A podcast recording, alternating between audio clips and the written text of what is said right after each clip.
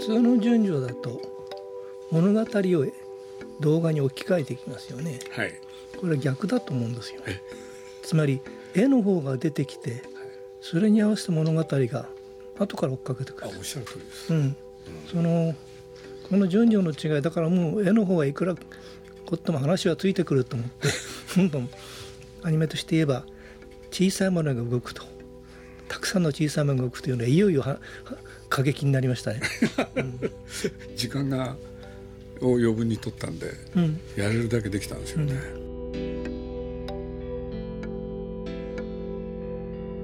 鈴木敏夫のジブリ汗まみれ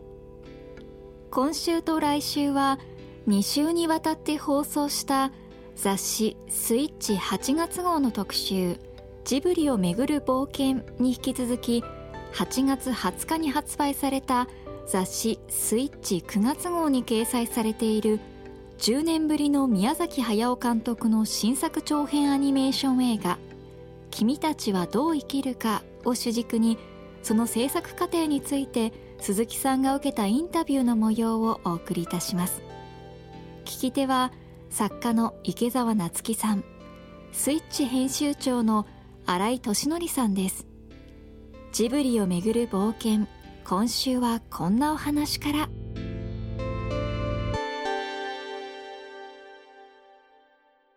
基本は少年の試練ですね。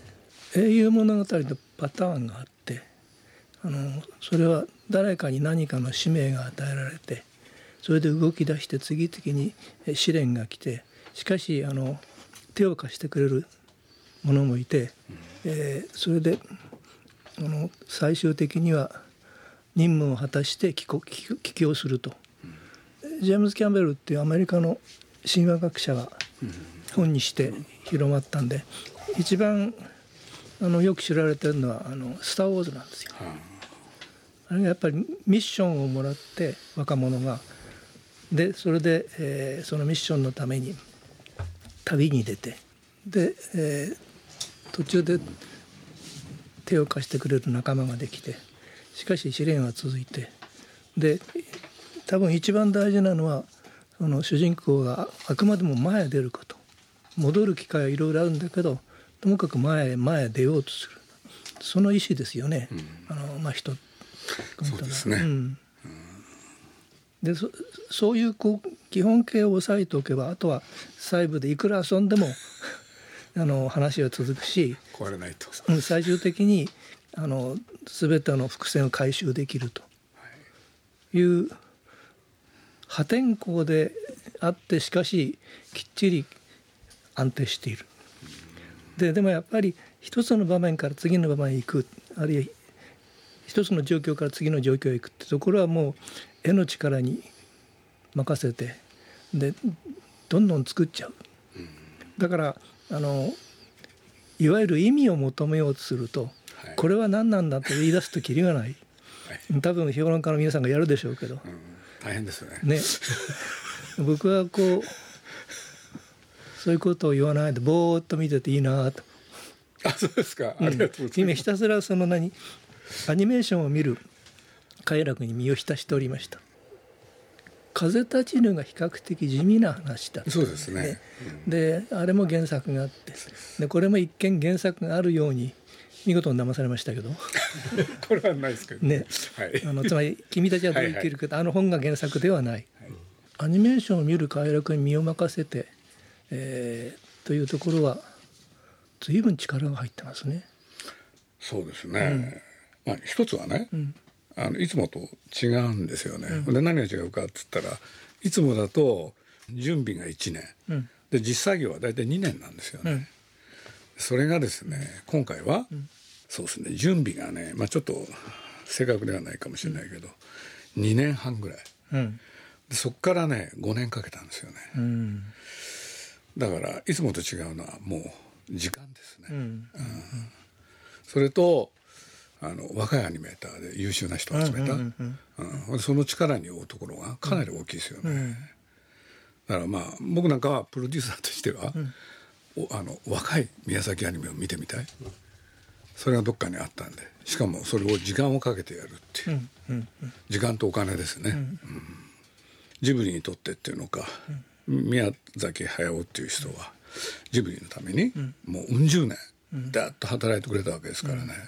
まあ最後本人がやるっていうなら、好きなだけやってもらうって、これがテーマ。でどどちらかというとね彼はね締め切りがあってその範囲の中でやるのは好きな人なんですよ、でもそれをやめて、今回は自由にって、で最初戸惑ってたみたいですけれど結果はそうなったんですよね、うん。でそれがなんかなんか違うものをもたらす、と思ってたんですけれど、それが、ね、好き嫌いを超えて、まあ一つの映画として、なんか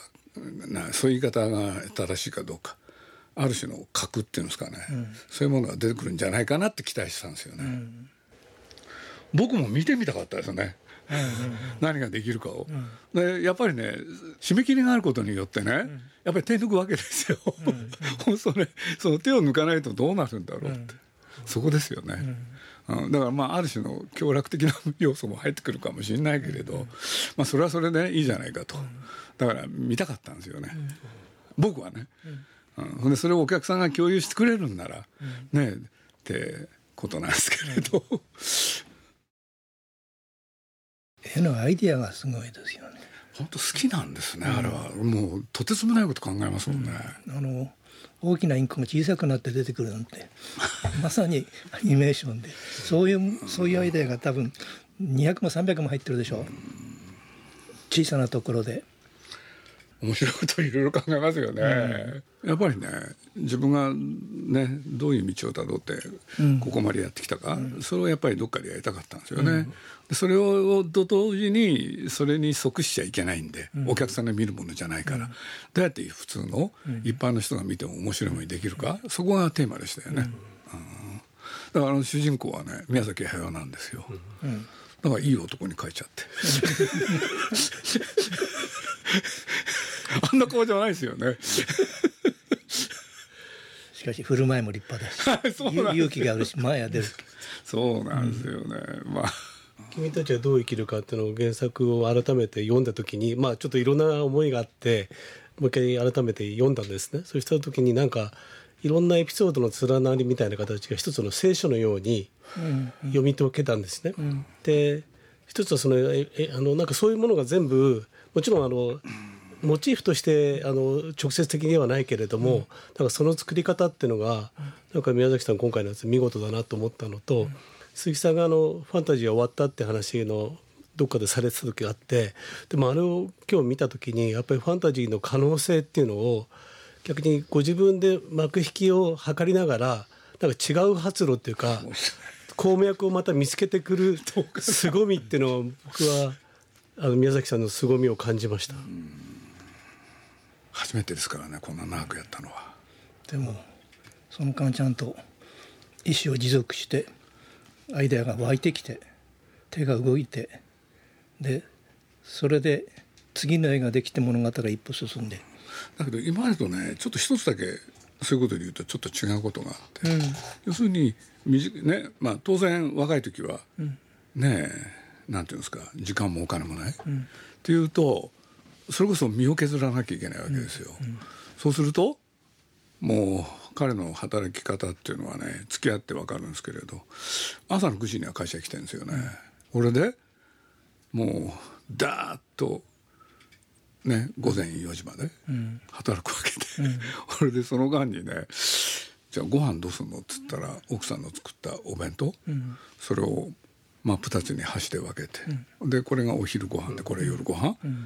これで次の日ね4時に帰って、ほ、で次の日はまたね9時に出てくる、これをねダーッてやるわけですよ、しかも、作品に入ったら休みなし、うん。そういう人がね、なんていうんですかね僕はまあずっと付き合ってきていつも苦しそうに映画作ってきたんですよ。でその中で唯一過去作で言うと「隣のトトロ」の時だけ明るかったんですよね。でなんでかっつったらねまあ主たる原因はやっぱり高橋さんもう一本あった、でそれによってね自分一人の責任じゃないって、映画の興行において。でね、2人でやればいいからっていうんで解放されたんですよね、だからいつもと違って、まあ、それ以外の作品はいつもね普段おしゃべりだけれど作品作る時はしゃべんない、そのぐらい自分に対して好奇心っていうのか厳しい人なんですけれどまあトトロに関してはねあの鼻歌歌いながら作ったみたいなところがある、これでその後ねまたまあいろいろやるときに「もののけだ千と千尋だ」また自分に対して課したものは厳しかったんですよ。で今回あの今今思いついたんですけどね、時間があったでしょ？でまあねおかげさまでいろいろ頑張ったおかげで、お金にも余裕があったわけですよ。うんで若い才能にも出会えた。っていうとね何が変わったかっていうとかつてやらなかったことやったんですよね。でなんだかっつったら対象からねこの作品から身をなんていうんですかね距離を取ったんですよね。ほ、んで見ながら楽しんでましたね。うんこれ初めてですよ。うんもっとのめり込む人なんだけれど、それがね見ててね、ああどどっち行くのかなっていうのは僕は楽しみだったんですけどね、うん。あの彼の映画ってねまあともするとなナウシカが一番いいんですけれどあの僕基本構造はね推理劇だと思ってるんですよ。でどういうことかっつったらねな例えばナウシカ、彼彼女がなんですか自分で見て行動して経験した、そこの情報しか映画で教えてくれないんですよね。うん。彼女の目からそうです。に映ったものだけ。そうです。で引いた目で客観的にはこうだって絶対やんないんですよ。うん。そこがねねどうなるんだろうと思ってたら、今回、ねちょっと違うところ行ってるなっていう。うん。そのナウシカの場合つまり一年一人称の視点だけでそうです小説の場合よくあることなんですよ。ああそうですね。僕は大体そうで、あの彼はこう思ったしかしその時彼女はこう思っていたとはしない、彼はこう思っただけでいく確かナウシカもそうだったと大変なんですよね主人公出ずっぱり。そうそうそうなるそう いやそうなんですよ、だって一方ね彼はっていうのはないんだもん、だから僕なんかね本当のこと言うとナウシカの漫画なんかすんごい読みにくかったですよね、そばにいて、でね客観的にね一方ここでこうなってたっていうの入れませんかって言うとね怒っちゃうんですよ、なんで普通に従うんだって言われて、怒られましたね。一番最初にはきっかけとして「君たちはどう生きるか」を真ん中に据えて、はい。そこから作っていくとはい。いうアイデアがあったわけでしょ、そうですね。ね。それだけありましたね。うん、、それがだんだんしぼんであそこだけになってしまって、はい。お母さんが残してくれるっていう、であの中身には入っていかない。コペル君の名前も出てこない。出てこないですよね、うん。関係ないですもんね、それは世間が見事に騙されると思うな。いやだからねやっぱりねなんつったらいいのかな。やっぱりお母さんがねうん彼の実母、うん。やっぱり体が弱くて、ん。でずっとなんていうんですか入院？うん。これで彼は兄弟4人でそれ全員男、うん。でそういうことで言うとね家事はね代わり番号にうんうん誰かがやんなきゃいけない、ほんでその中でね一番頑張ったのがね、まあ、お母さんの面倒から、ね、家事から宮崎みたいなんですよね、俺でそれはね常に常にそう言ってたし、でやっぱりねそのお母さんへの思いを、やっぱり今度ちゃんと今までもいろんな形で姿を変えてやってきたけど、今回はちゃんとやってみたい、それは多分あったんでしょうね。それが横道にそれるからわけわかんないんですけどね、だからねまあいろいろ話聞いてるとねだから例えばあの王子って出てくるじゃないですか、ほんであれはねまあ、ちょっとこんな内輪のそんな話でもしょうがないですけれど、まあ、自分がね抜擢されて、でこの世界で何とかやれるっていうきっかけを作ってくれたのは、先輩だった高橋さんなんですよ。オソホルスの大冒険っていう作品で、これでねそのことに非常に感謝。これでね実を言うとこれまあいろんな話してる時にね、まあ、僕はそう思ったんだけれど、ね、要するにあの王子がね、あの自分の、ねまあ、抜擢もしてくれたし、ね、どうやどうしていくか。道筋をね出してくれるはずの話だったんですよ。それがねやってるうちにねそのやってる時に高橋さんがね亡くなるっていう事件があって。そうするとね亡くなった瞬間ねなんていうのかな。その自爆からなんていうんですかそんなこともういいよって、うん。まあ、高橋さん死んじゃったから飽きたって言って。うん。むちゃくちゃなんですよ、これ実に面白いんです、逆ですもんね、俺でね、今度じゃあ次何にしようってやつでしょ、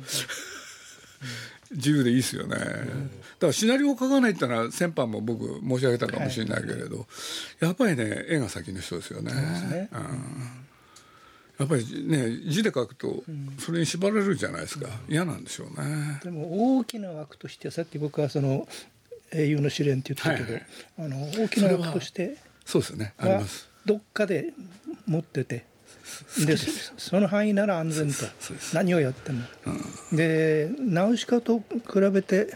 あれ他もそうだけど「千と千尋」でもそうだけど世界の秩序が壊れかけるっている時に若い誰かがそれを救おうとすると、それは「もののけ姫」もそうだな。そうですね。そのぐらいのふあのフレームががっちりやって。あそれはまあおっしゃる通りで、うん。まあ、今回の映画でも最後の方ね、ん。あのー真人に対して、ん。あの大叔父があってあのシーンもありましたもんね、あれ忘れてたの？を急に思い出したんですよ、突然ね「鈴木さんこうするよ」っつって、あれ前言ってたのになと思ってね。忘れてたんですよ完全に。ついねあの作業男にとらわれちゃって、そちらで遊んでるうちにねどっか行っちゃったんですよ。そしたらあ帰ってきたなと思って。いやだから連載ものの作者としては実に面白い。うん。人なんですよ、と僕は思ってます、つまり昨日まで書いたとこ読まないで今日とか始めちゃういつもそうです、うん。でもうね何ヶ月だ数ヶ月前ですからね、ナウシカを読んだらしくて、初めて読んだよ鈴木さんって。あのアニメーションの方？こんな話だったんだね。でも何言ってんのこの人って。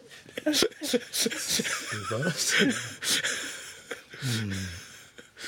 あんだけ自由だと幸せですよね、と僕は思うんですけれど、2017年に鈴木さんが出されてジブリの文学の中で、はいこれの映画の部分でちょっとあの少し触りみたいなところが入っててあのある日宮さんからあのアイルランドの児童文学をあの鈴木さん読んでっていうのに送られたっていうところから、そこはなんかすごくあのちょっと具体的に紐解いていただければと思うんですがそことどういうふうにつながっていったのかっていうのが。いやまああのまああんまりそのねそれをそのままやったわけじゃないし、それからねまあ彼もそこら辺はとにかく原作を与えられてもねあのその趣が全部消えちゃう人なんで、だから常にね、まあ人に迷惑かけるっていうのか、だからまあなんて言うんだろう。ただ設定として要するに自分が子供の頃にお母さんが亡くなってる、でそのお母さんから本を読むことの面白さを教えられた、そこですよね。うん。でそれをまあヒントとしてもらって、それでまあ自分もそうだったから、ややろやろうとしてんでしょうね、だから先般僕お伝えしたかどうか忘れましたけどね、宮崎って、まあ、本当に僕感心するんですけれど出会って以来、月にねいわゆる児童書を4冊から5冊、ずーっと読んでますよね。うん。だからなんていうんですか僕は出会って45年なんですけれど、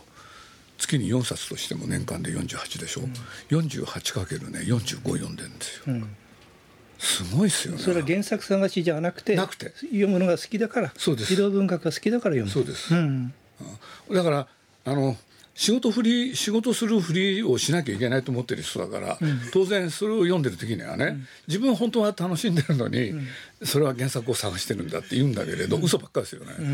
楽しいんですよ多分、だからねえほもう極論するとね面白い話を面白くしちゃうんだったら他の本読まないですよね、でその中で気に入ったやつを何回も何回も読みますから、これは僕はもう、ついていけないですよね、僕に勧める本のタイトルは全部「庭」っていうのがついてるんで。うん。でねまあ「秘密の花園」ってありますけれど、それだけじゃなくて、日本で書かれたもの外国で書かれたもの、なんかにねちょっと庭をね想定想起させるものは、全部読んで気に入るわけですよ。ほんでなんでかっつったら、庭の設定？自分で庭を作っちゃうんですよね、作品ごとに、でその庭がいいんですよ彼は、でその中で主人公たちを置いて、これで動かす、でそれを頭で想像してる時にね多分ね快感が走るんですよ、だから常に僕にね、読んで面白いからって。傑作だよって言うんだけど大して傑作じゃないですよね。精神分析でいう箱庭療法みたい。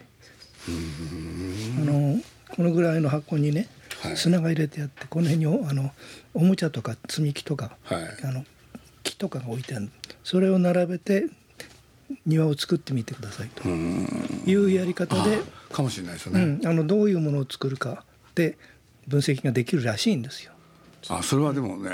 なんか当たってる気がしますね。うん、だって僕はまあ本当そばにいていつも思ってたんですけど例えばあのー、今日堀田さんの本のある部屋にいますからね、うんうんうん、北条儀式を何回も読んでるんですよね。うん、俺でだけどまあ堀田さんはあれは東京のね大空襲と重ねて、でそこを練り歩くことによって京都北条記じゃないですか、ところが彼違うんですよね、当時の京都をね作りたいんですよ。俺で北条記の世界に出てきた京都ってのはね、どんな風だったんだろうって。応仁の乱の頃ね。俺で今の、ねあの田太さんがいろいろ言いたかったこと、関係ないですよね。実にだから設定の人ですよね、設定の人っていうとあれだけど、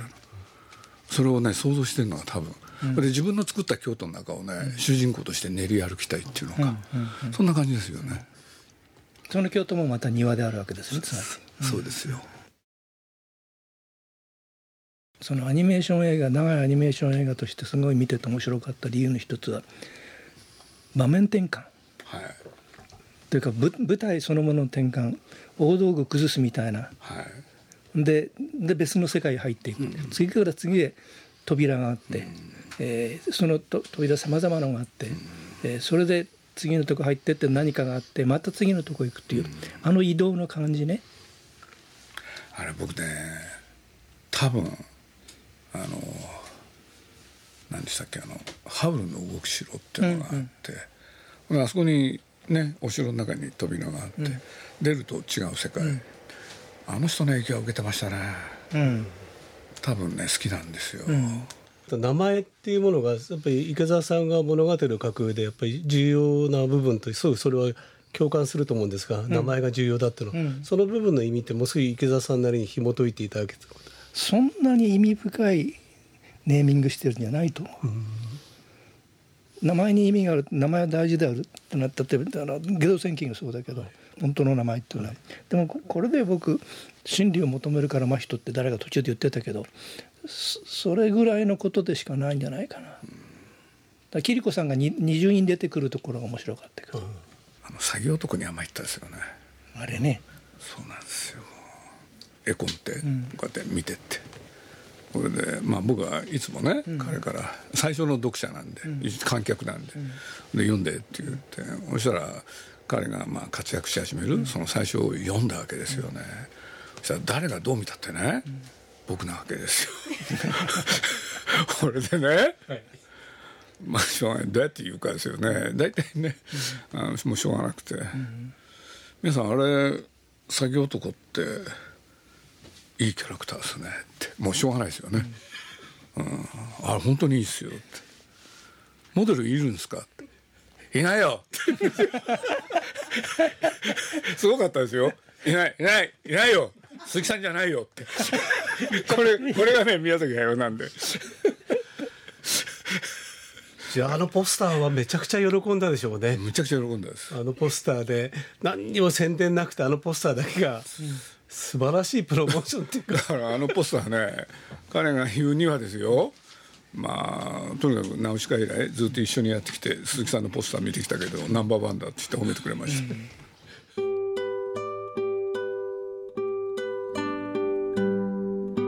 新作長編アニメーション映画「君たちはどう生きるか」についてのインタビューの模様いかがだったでしょうか。この続きは来週お送りしますまたこのインタビューの模様は雑誌「スイッチ」9月号で掲載されています。来週もお楽しみに。鈴木敏夫のジブリ汗まみれ。この番組はウォルト・ディズニー・ジャパンローソン日清製粉グループ au の提供でお送りしました。